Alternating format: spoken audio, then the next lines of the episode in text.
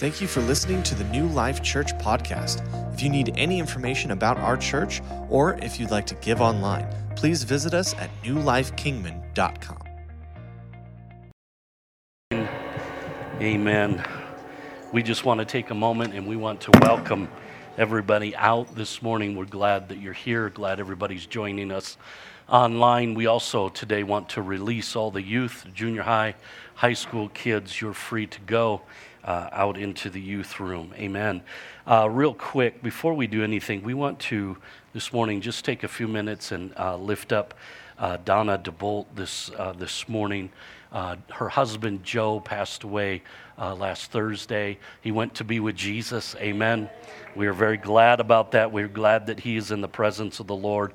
Uh, but he will be sorely missed, and we just want to believe God for Donna that uh, God's hand and her, his comfort would be on her and that God would strengthen her. So if you would pray with me, would you just believe God?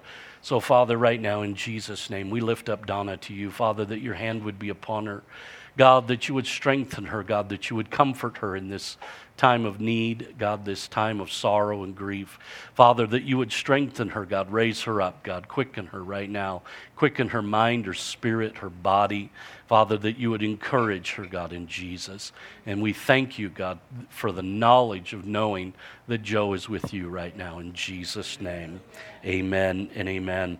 Amen. We got a, a couple announcements that I would like to just uh, reiterate. First of all, for all the men, how many men we got in the place? Raise your hand. Amen. No, all the men. All the men. Come on, all the men. If you're a man, raise your hand. Hallelujah. All right, we'll see you all at men's um, fellowship tonight, discipleship. Praise God. Glad you went online and volunteered. We're going to do the Army way of volunteering. Remember, we need one volunteer, and then everybody steps back, and you're standing there. Anyway, watch too many TV shows. I don't know if they do that. Larry, do they do that in the Marines? Do they, is that how they volunteer you into? The, they just told you, right?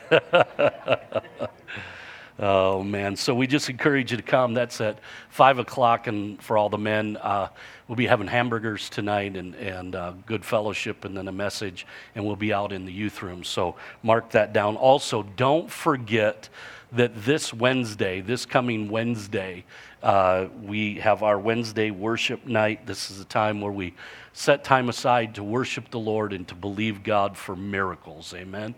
Uh, you know, we sang that song, uh, He's Too Good to Not Believe. And, and how many believe that? How many believe that He's that good? I, I do. I, I believe that he, he wants to do great things. And so uh, we take the time on Wednesday night to set that platform uh, and give him an opportunity to minister to our lives. And the reality is, he'll minister to you anytime. He'll minister to you right in this place, right now, as I'm speaking. Amen. You don't have to wait till Wednesday. If you need God, just call upon him and he will be there. Amen. But this Wednesday, we're setting that time aside. Amen. If you have your Bibles, turn with me over to Genesis chapter 12. Now, I know you noticed the table up here, right? It's kind of a lazy Susan. Check this out, man. This is fancy. So if I want you to see my notes, see, see, I just go like that. See, that's what I go off of right there. Isn't it pretty? Isn't it pretty? so I go like that. I color all my notes. Funny thing is, is for years I colored my notes. I would highlight them on paper, and now I cannot preach a sermon if it's not highlighted. It's the weirdest thing. I see, I, if, if I get up here without, and I've done it where I haven't had time to highlight it, and so I get up here and I'm like, where am I at? I just lose myself. And so, anyway. But I want to minister something to you today that uh, um, God just really put on my heart uh, really heavy. And I believe it's something that uh, we need to take um, a heart in. We really need to grasp this in our lives. And so uh, I want you to really, uh, um, for the lack of a better word, I want you to pay attention. Well, that's, that's a given, but, but I, I want you to really embrace this today because I believe this will really help us. I believe God will, will really do something here. So, Genesis chapter 12, uh, starting in verse, there is a fly up here. It's the devil, I know it is, and I'm, I'm going to get him. Um, if you see me slapping things, that's, I'm, I'm just swatting the devil. That's all I'm doing right there. Chapter 12, Genesis chapter 12, starting in verse 1 uh, of the New Living Translation. It says, The Lord had said to Abram, Leave your native country, your relatives, and your father's family, and go to the land that I will show you. I will make you into a great nation. I will bless you and make you famous and you will be a blessing to others. I will bless those who bless you and curse those who treat you with contempt. All the families on the earth will be blessed through you. I love this story, and I begin here because this particular story starts out um, and it speaks so clearly to how God often works in our lives. One minute we're living our lives, doing our thing, and going about our daily business. And without hesitation, God oftentimes will step in and lead us to do something extravagant, or so it may seem. And it happens all the time. I mean, it can be uh, a minor thing, like you might be at the grocery store and you are buying, you know, tonight's dinner or whatever it is, and you're shopping and you're doing your daily shopping, and all of a sudden, God will drop in your heart that the lady just down the aisle from you needs a word from the Lord, needs to be encouraged, and God today has picked you to go give that person a word. Now, that to, for some people can be extravagant. Amen? Uh, God can, He can move on you and have you do all kinds of things. You could be in a church service. Whew, this fly, man, is about ready to tear me up. I'm going I'm gonna get him. Hang on. Uh, I'm going to get him. I'm going to preach him down or swat him down, one of the two. But you could, you, can, you could be in a church service. And God could speak to you. Here you are, you're going to church, minding your own business, just enjoying the presence of God, and all of a sudden, God tell you to write a check for $10,000. You said, God ain't going to tell me that. I can tell you right now, He ain't telling me that. He might. He might tell you that. You might say, and here's the thing please do not get stuck and I'll prove this to you and I'll show you this. Don't get stuck going, well, I don't have $10,000. Well, He's not going to tell you to do something that you can't do without providing what He wants you to do. So He might just give you a whole lot more if you'll just be obedient. Can you say amen? And the reality is, is when we step out and have faith in God's lead, it changes the dynamic. Can you say amen? I remember when Pastor Howard first asked Kathy and I to go to Needles. I, I, I remember this. I mean, it's burnt into my uh, mind. I was so surprised and in shock. In fact, uh, the, the day before Howard had asked me to go to Needles, I was complaining about having no ministry. I literally was. I was home that night. I was mad because Brother Jeff Adams, who's also with the Lord right now, he had gotten promoted above me he got promoted to a particular position in the church, and now he thought it was his job to run me, and so he's telling me to do all kinds of stuff, and I wasn't going to have it. Jeff Adams ain't going to tell me what to do. Ain't no way. He's like, "Oh, you need to, you need to go vacuum." Well, you go get the vacuum and you vacuum. I ain't doing. If pastor tells me I'll do it, but you ain't pastor you know, and so I'm kind of feeling this way, and I go home and I'm whining and crying and complaining to Kathy, when is God going to use me? When am I going to have some ministry? When, when am I going to be important?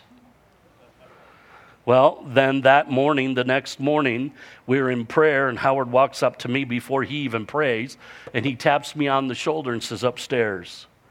And so we go upstairs, and there he says, Hey, there's a church open in Needles, and I want to send you down there to be the pastor. And I was in sheer shock. I just stood there and I said, No way. No way, I can't do that. I, I just, I didn't even know what to think. I didn't even know what to do. The crazy thing was, this was the very moment I was longing for. This was the very thing that I was hoping for an opportunity to do something in the kingdom of God. The problem was, I never really believed that God was going to do anything through me.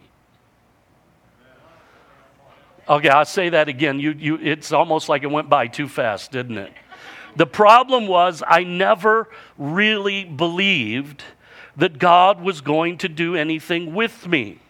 Here's the problem with songs like we sung the last song We can sing the song, He is too good to not believe, and still not believe that He'll raise the dead, and still not believe that He will heal your body, still not believe that He will provide for your need, and still not believe that He will save your family, your friends, your neighbors, your loved ones, your sons, your daughters, your husband or wife. We can stand here and sing this song with our hands lifted high and still not believe that God is going to do something in our lives. I was totally unprepared when Howard said that. Why? because I had no faith for his leading. I wanted what I wanted, but I was completely under, unprepared to receive what he had given me and was going to give me. See, as believers, we're told to believe big, aren't we? We're told to expect miracles. We are told to look for the supernatural. But in the end, most of us either don't expect it will happen for us or we're waiting for the perfect moment where everything makes sense. Well, let me tell you something. Let me just give you a little clue. God is going to do you God is going to do great things for you, through you and for you and it will never make sense. So get used to it. I was having lunch with Andy a few days ago and we were sitting there and we were talking about the property in the back. And I started sharing with him some of the vision that God had given me years ago concerning uh, Jacob's Ladder. If you're new to our church, we have a program in our church called Jacob's Ladder. It's a, a program for those that are struggling with chemical dependency, anger management, domestic violence.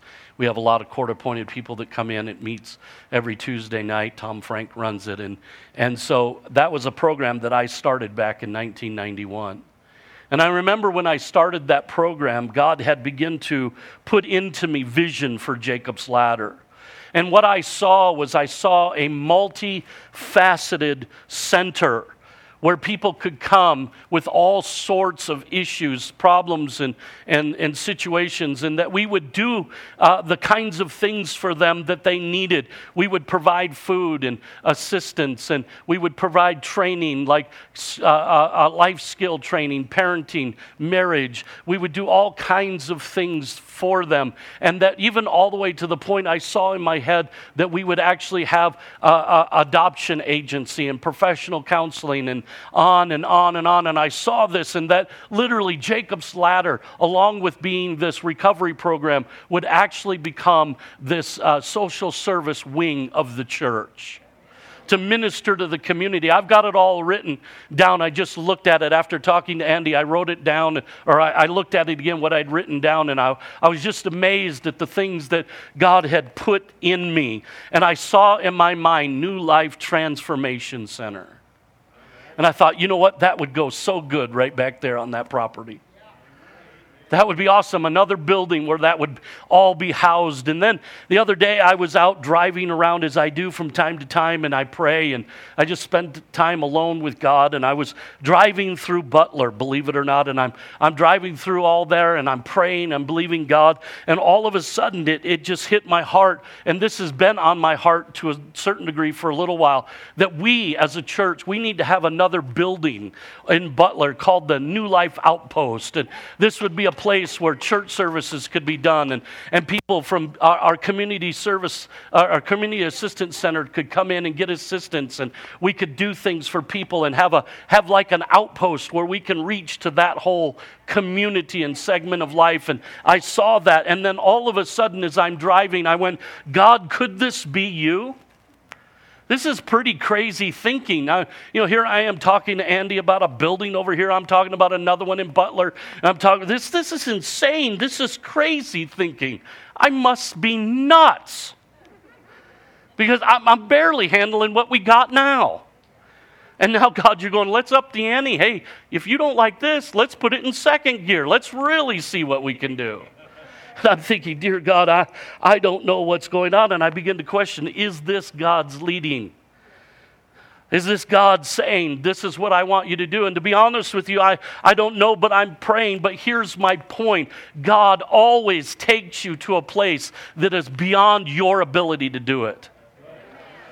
Because if, it's you, if you can pull it off, then guess what? You don't need Him.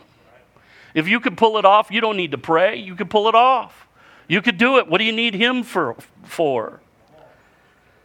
And as Christians, we have to remember to have faith in God's lead, we have to relinquish control. All control. And that's where it gets a little dicey, doesn't it? I'll be honest with you, it gets a little dicey with me because I am a control freak. I dare you, I dare you, go home today, find your Webster's dictionary. Pull it out. You haven't looked at it in a while, but pull it out. Open your Webster's dictionary, look up control freak, and you will see my picture right next to it. I'm telling you, I am a control freak. I do not like being out of control. I do not like loose ends. I do not like un, undone things. I don't like it. So I have two modes of operation, and they're both extreme. extreme. Either I'm a perfectionist, wearing myself out trying to get it done, or I give up altogether and go, nobody can get it done. Amen. And so when I'm out of control, it's a bad thing. And God comes along and He says, I want control. And if you're going to have faith in my lead, you're going to have to relinquish control. It doesn't matter what's in front of you. If you want Him to leave, if you want Him to lead, He must drive. We must give up the luxury of control and surrender to Him no matter what may come. Are you hearing what I'm saying? God's command is for us to have faith in His lead. After all, He's much better at it. But listen, here's the thing God will not seize control. God will not do a hostile takeover in your life. God will not come and bend your arm behind your back and force you down to an altar somewhere where you have to repent and make a commitment. God will not force you into anything. God will not make you surrender to Him. He will only respond to a heart that surrenders control. Are you hearing me? Look at Psalms 46, verse 10. It says this Be still and know that I am God. I will be exalted among the nations, I will be exalted in the earth. That little phrase, those two little words, be still, literally mean to cease, to be inactive, to surrender, to let go, and to release. So, what is he saying? He says, surrender, let go, and release, and know that I'm God.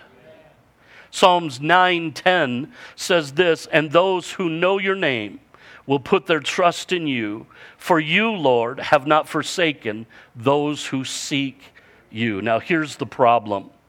Here's the problem, church. We often equate God moving slowly as God not moving at all. That's why we feel so out of control. See, because we want what we want now, don't we? We want things our way. You know, we have been a society for generations now with the microwave and fast food and all those things. You know, for heaven's sakes, the reason I love Burger King is because you could get it your way. The problem with McDonald's is, yeah, you can order it special, but you got to wait. If you drive through the drive through, ask me how I know. Well, I read a book on it. Anyway, you, you go through the drive through and you say, I want a quarter pounder with cheese, no onions, and just ketchup. What happens is they're going to put you over into the little side spot where you know everybody knows you're waiting for a special order. I don't like that. I don't like that at all. I do not like that. This is why I go to Burger King. I go to Burger King because they say you can have it your way fast. It's fast. Because the moment I make my order, they start cooking it, boom, and it's out and it's in my hands, my way, and I like it.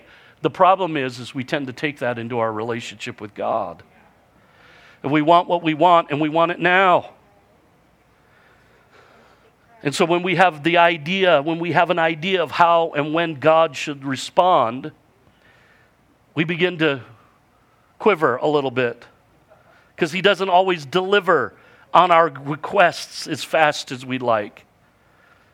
And we don't always see the results that we want. And what happens is we get frustrated, and our faith in God begins to wane, and we struggle. I was talking with Tom Frank in between services this morning, and I got thinking as we were talking, and in that moment, I had a, because we were talking about my sermon, and I had a little flash of inspiration. See, the problem is, church, because we don't have faith in God's lead, we make assumptions about what God's doing. And our assumptions are never right.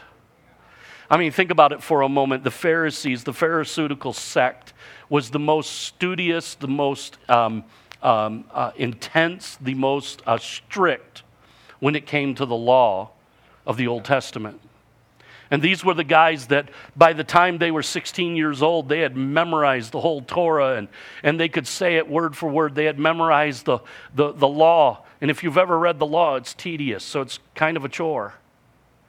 But by the time they're 16 years old, these guys got it down. But yet they missed the Messiah. And there's a lot prophesied about him in that Old Testament. A lot about his coming, his, his stay on earth, and his departure but they missed all of it. In fact, they missed it so far that even Peter, he's standing in front of Jesus, and Jesus says, You know what? We're going to Jerusalem because I got to suffer by the hands of these people, and I'm going to die, but I'm going to raise again on the third day. And Peter says, Over my dead body. And Jesus rebukes him. He says, Get behind me, Satan, for you do not savor the things of God. Now, think about this for a moment. Peter thought he had the mind of God because he was coming against something negative. Because it looked bad to him. See, the problem is, church, what we do is we equate good things with God and negative things with the devil without ever praying. The reality is, is that negative moment in Jesus' life brought deliverance to every person sitting in this room. It was a really good thing. It was the plan of God. What we need to do is learn to test what God is saying. What we need to do is learn to take it back to the Word of God and have faith in God's lead. Well, it looks bad. So what? Well, no, that looks good. Be careful. Be careful. Just because it looks good doesn't mean it's God. Are you hearing what I'm saying? We've got to have faith in God's lead. But what happens when we don't see the results we want? We get frustrated. We struggle. And this is where we face our greatest temptation. It's to take matters into our own hands, isn't it? 1 Samuel chapter 13, verses 11 and 12, it says, And Samuel said, What have you done? And Saul says, When I saw the people were scattered from me, and that you did not come within the days appointed, and that the Philistines gathered together at Michmash, then I said, The Philistines will now come down on me at Gilgal. And I have not made supplication to the Lord. Therefore I felt compelled and offered a burnt offering. 1 Samuel 13, 12 in the Message Bible says it this way I said, The Philistines are about to come down on me in Gilgal, and I haven't come. I haven't yet come before the Lord asking for his help. So I took things in my own hands and sacrificed burnt offerings.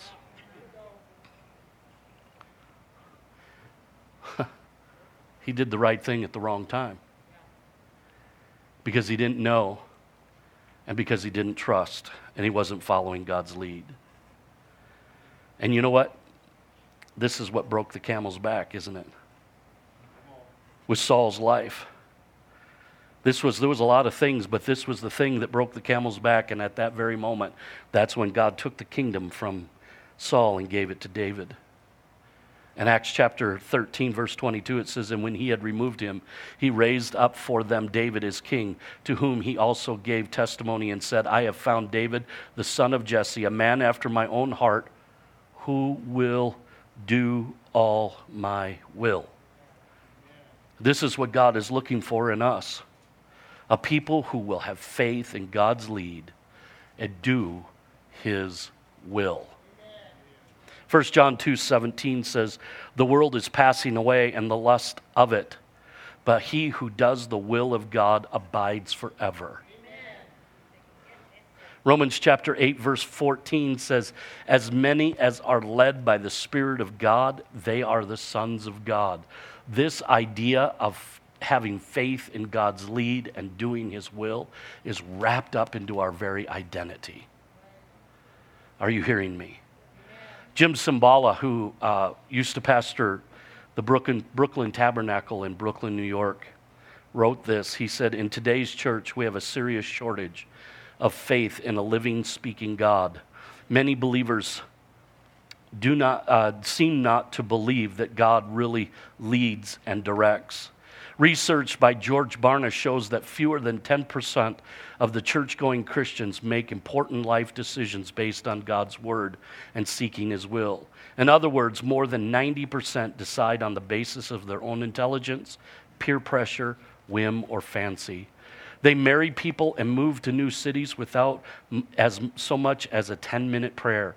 Yet every Sunday, these same people sit in the church singing songs like Where He Leads, I Will Follow. Abraham faithfully trusted God in his lead. Now, I'm not saying he didn't have troubles, he did. But you know what? He had faith he wrestled it through. And in Genesis 15:6, we read about God's covenant with Abraham. And the Bible says that because he believed the Lord, the Lord counted it to him as righteousness.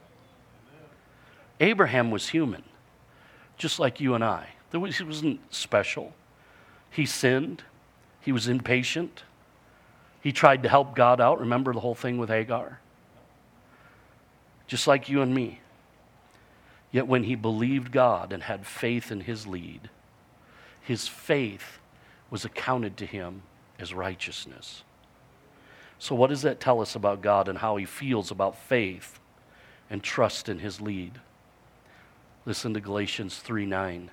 So then, those who are of faith are blessed along with Abraham, the man of faith. Sometimes those kind of verses can get read over. But Abraham is known as the father of faith. This is the guy that at 100 years old was believing God for a child. His wife, 90. That's an extreme thing. But he believed, and God came through. And God's saying, when you do that, the same blessing that fell on him will fall on you. Are you hearing what I'm saying? See, trusting God completely to lead and guide us sounds good in a sermon like this, but let's get honest. It's tough, isn't it? Seeking direction from God goes against our mindset of self reliance because our culture teaches us to take charge of our lives and to call our own shots. But much of the time, it ends in chaos. Are you hearing me? There is a story in the Word of God about a man that had every chance to be as great as David. And it's amazing who this man is because if you know anything about the Old Testament or you've spent any time studying the kings of Israel, you're going to be shocked when I say his name. But this man could have been as great as David, and his name was Jeroboam. And it's an amazing story. Jeroboam was a young man that was an industrious young man, and Solomon had taken notice of him. And I mean, Solomon liked him and he was promoting him. But this story picks up right at the end of Solomon's life. And Jeroboam is about set to have some awesome things happen. And I want you to listen. Because of Solomon's sin, God is about to rearrange the kingdom. So in 1 Kings 11, 28 through 31, it says, Jeroboam was a very capable young man, and when Solomon saw how industrious he was, he put him in charge of the labor force from the tribes of Ephraim and Manasseh. One day, as Jeroboam was leaving Jerusalem, the prophet Ahijah from Shiloh met him on the road, wearing a new cloak. The two of them were alone in the field, and Ahijah took the new cloak he was wearing and tore it into twelve pieces. Then he said to Jeroboam, Take ten of these pieces, for this is what the Lord the God of Israel says, I'm about to tear the kingdom from the hand of Solomon, and I will give you ten tri- give ten of the tribes to you. Then, when you jump down to verse 38, listen.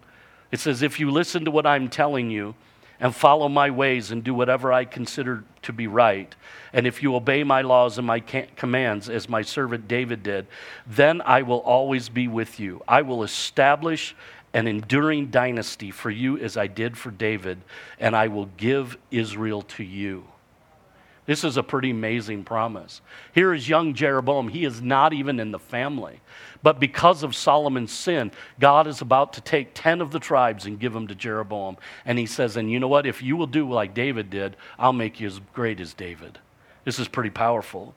But that prophecy never came to pass. And the reason it didn't is because of unbelief. In fact, Jeroboam became one of the worst kings in Israel's history. And much of what he did led to the downfall of many of the other kings. In 1 Kings 12, 26, and 27, it says, Jeroboam thought to himself, he's already in trouble. Unless I am careful, the kingdom will return to the dynasty of David. He is making assumptions outside of the spoken word of God.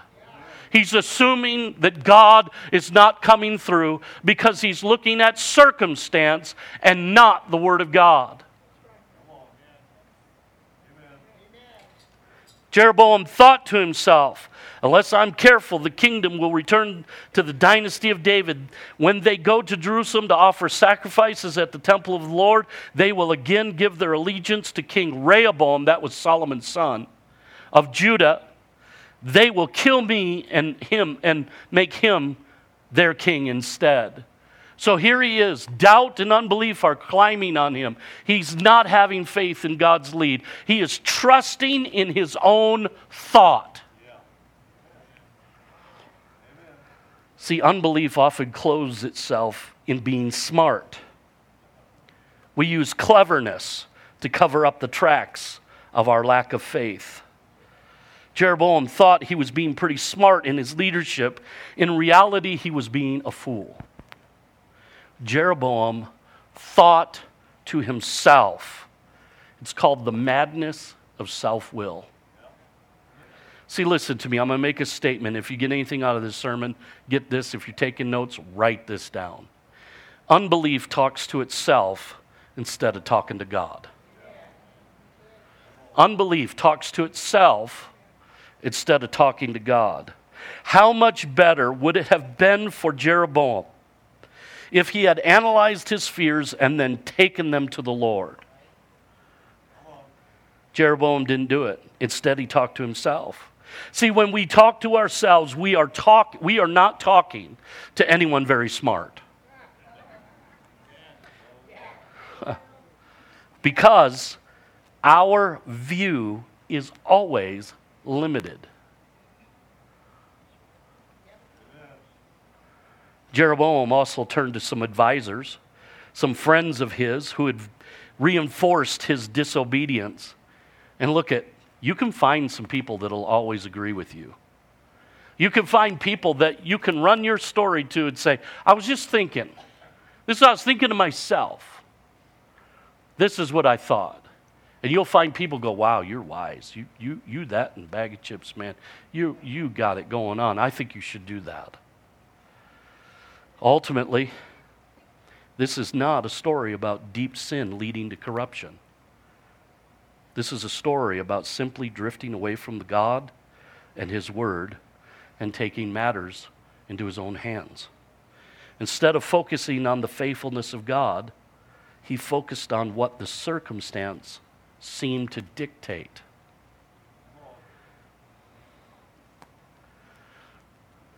I wish I had the time to stay here and teach you. I, this is something, church, I, I, I, cannot tell you. This is a lesson that I am learning. I'm getting a PhD in this. Because the circumstances, your viewpoint, your feelings, your thoughts can never be the final analysis. Your feelings will always lie to you. Feelings are always a good servant, a horrible master. Because you will all, your feelings change. You can go through from a you can go through one day wanting to quit and completely excited about what you're doing in a matter of a day. Sometimes in matter of hours. For some of you, matter of minutes. And if we go by feelings, we will always draw, draw the wrong conclusion.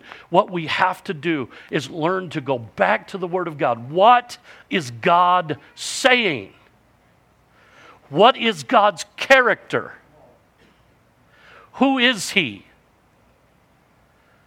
God will not violate His character. He will not. He cannot. If he violates his character, he's no longer God and never was. He is true to himself. He does not have a shadow of turning in him. You can trust him as absolute. The one that I don't trust is me. I wonder sometimes have I heard God? Oh, I've taken risks. I've done stuff. Thinking, okay, have I heard? I'm going to step out, God, believing you. But I could tell you with every risk, if I hear God to say stop, I'll stop.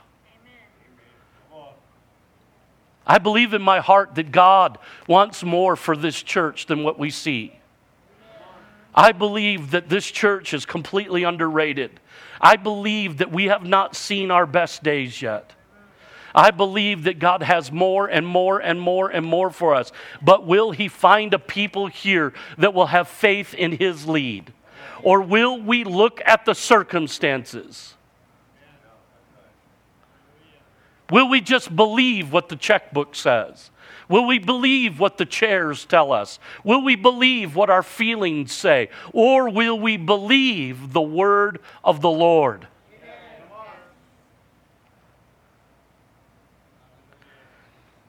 Unbelief has a devious way of envisioning the negative. Like I said, this is this this comes right out of my own life, church. I can conjure up negative like you won't believe. Man, I can sky's falling and it's all going to kill us now. We ought to just all just be done. I, and it amazes me. But I'm learning, learning to go, nope, know. You know, one of the things that I've learned recently, this has happened just in the last, I heard a sermon on this and recently, is I'm learning how to give God glory in the midst of my conflict. And what I mean by that, what I mean by that, is I'm learning how to offer the sacrifice of praise and to glorify Him for who He says He is even though I am currently not experiencing who He says He is.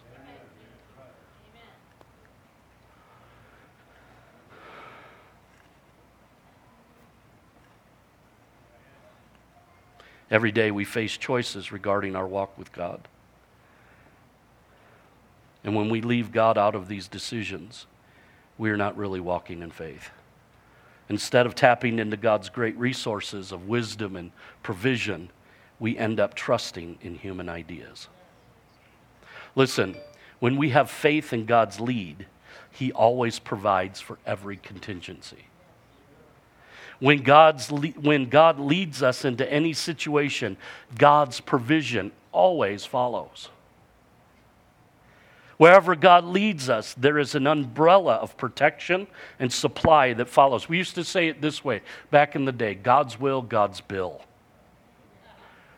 2 Corinthians chapter 9 verse 8 and God is able to make all grace abound toward you that you always having all sufficiency in all things may abound to every good work.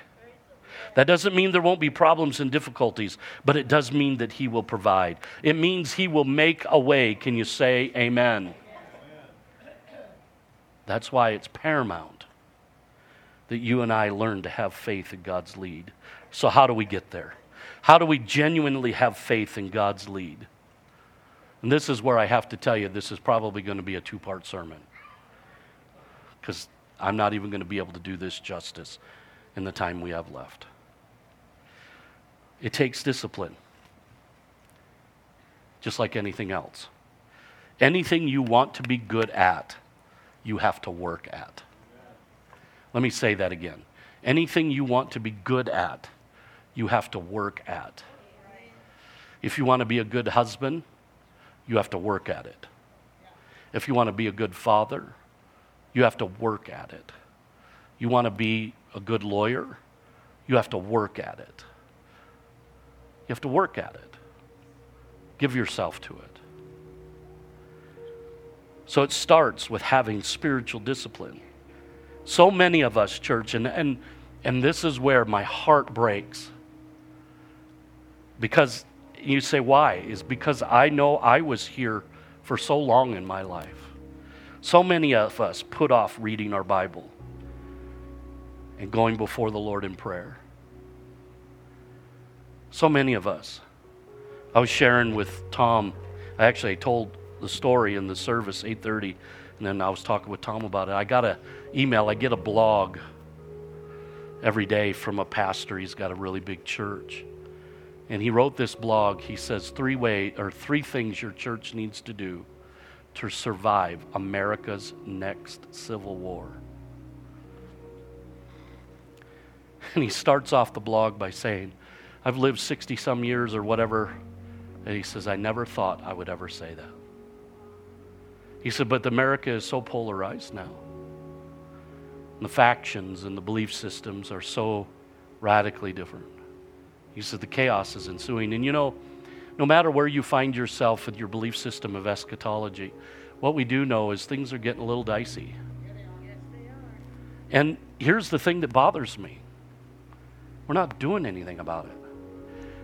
Now, we can run around, look at, and I'm all for studying about eschatology, but we can run around and tell how the sky's falling, but what are we going to do when it falls? Do we know how to handle it?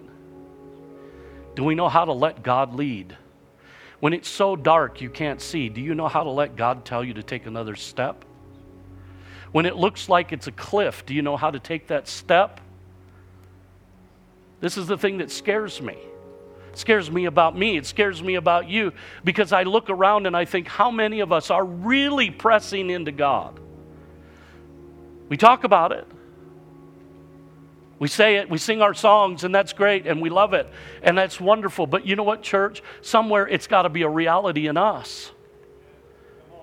It's got to be a reality. There's a scripture that for years, I remember I heard this probably when Pastor Pennington first came to Kingman, some t- somewhere in 1987.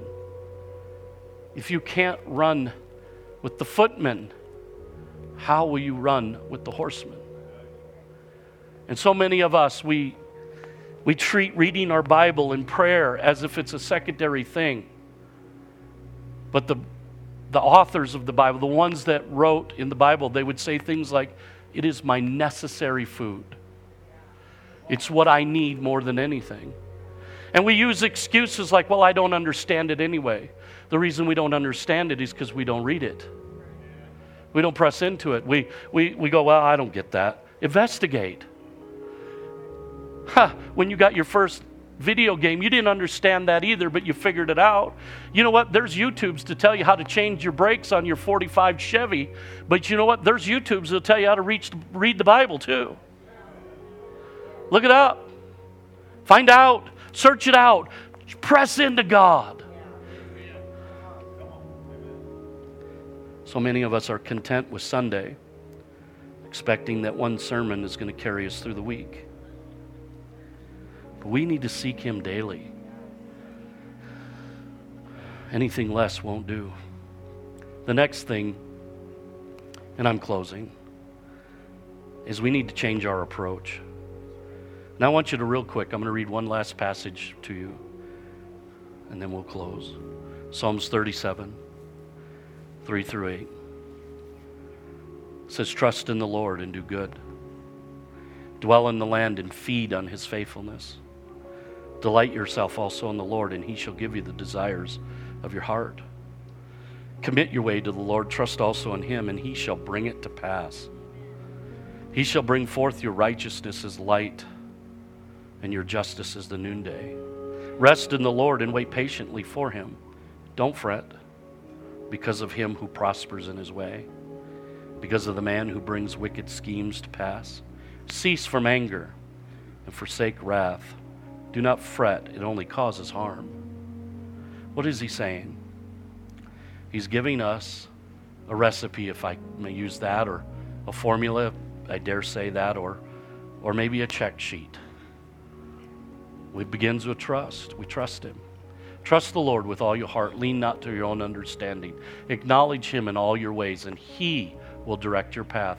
Be not wise in your own eyes, but fear the Lord and depart from evil. It'll be health to your flesh and strength to your bones. Honor him with all your possessions and the first fruits of your increase, so your barns will be filled with plenty and your vats will overflow with new wine. Do that. Meditate on that. Memorize that. Feed on his faithfulness. Remind yourself where God has showed up over and over and over and over and over and over again and was faithful to you. Delight yourself in him.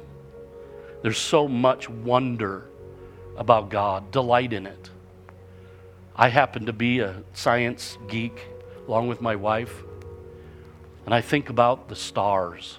In fact, even the psalmist, he says, the moon and the stars, they declare your glory. I look into the stars, and now that we're seeing further than we've ever saw before, and then understanding that God, from this point to this point of God's hand, He measures the universe. From here to here.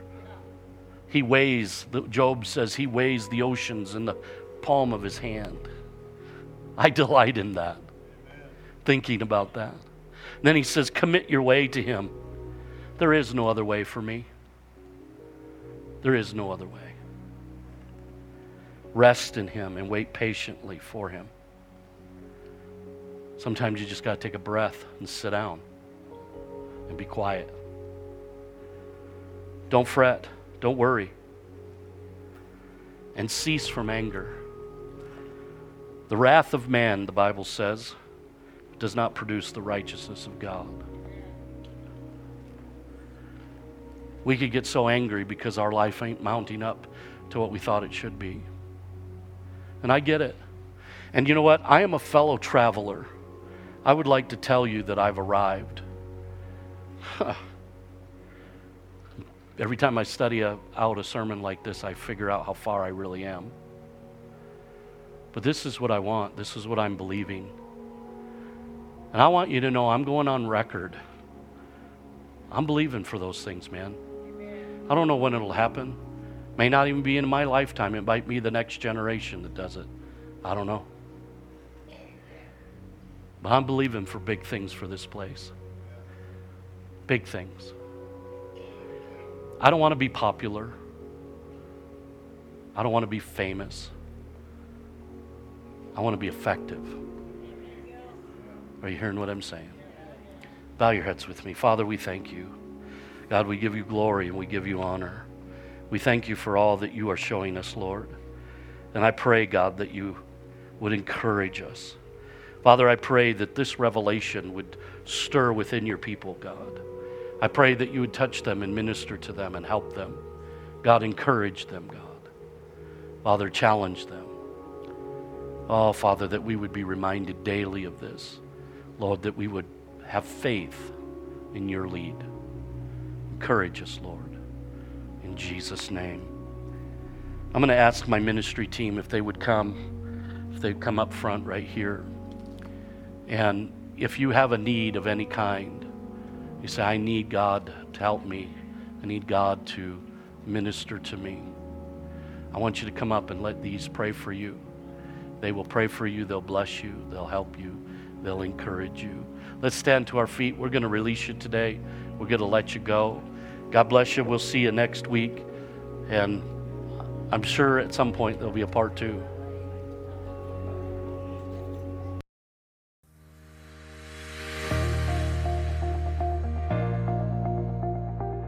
Thank you for listening to the New Life Kingman podcast. We can't wait to see you next week.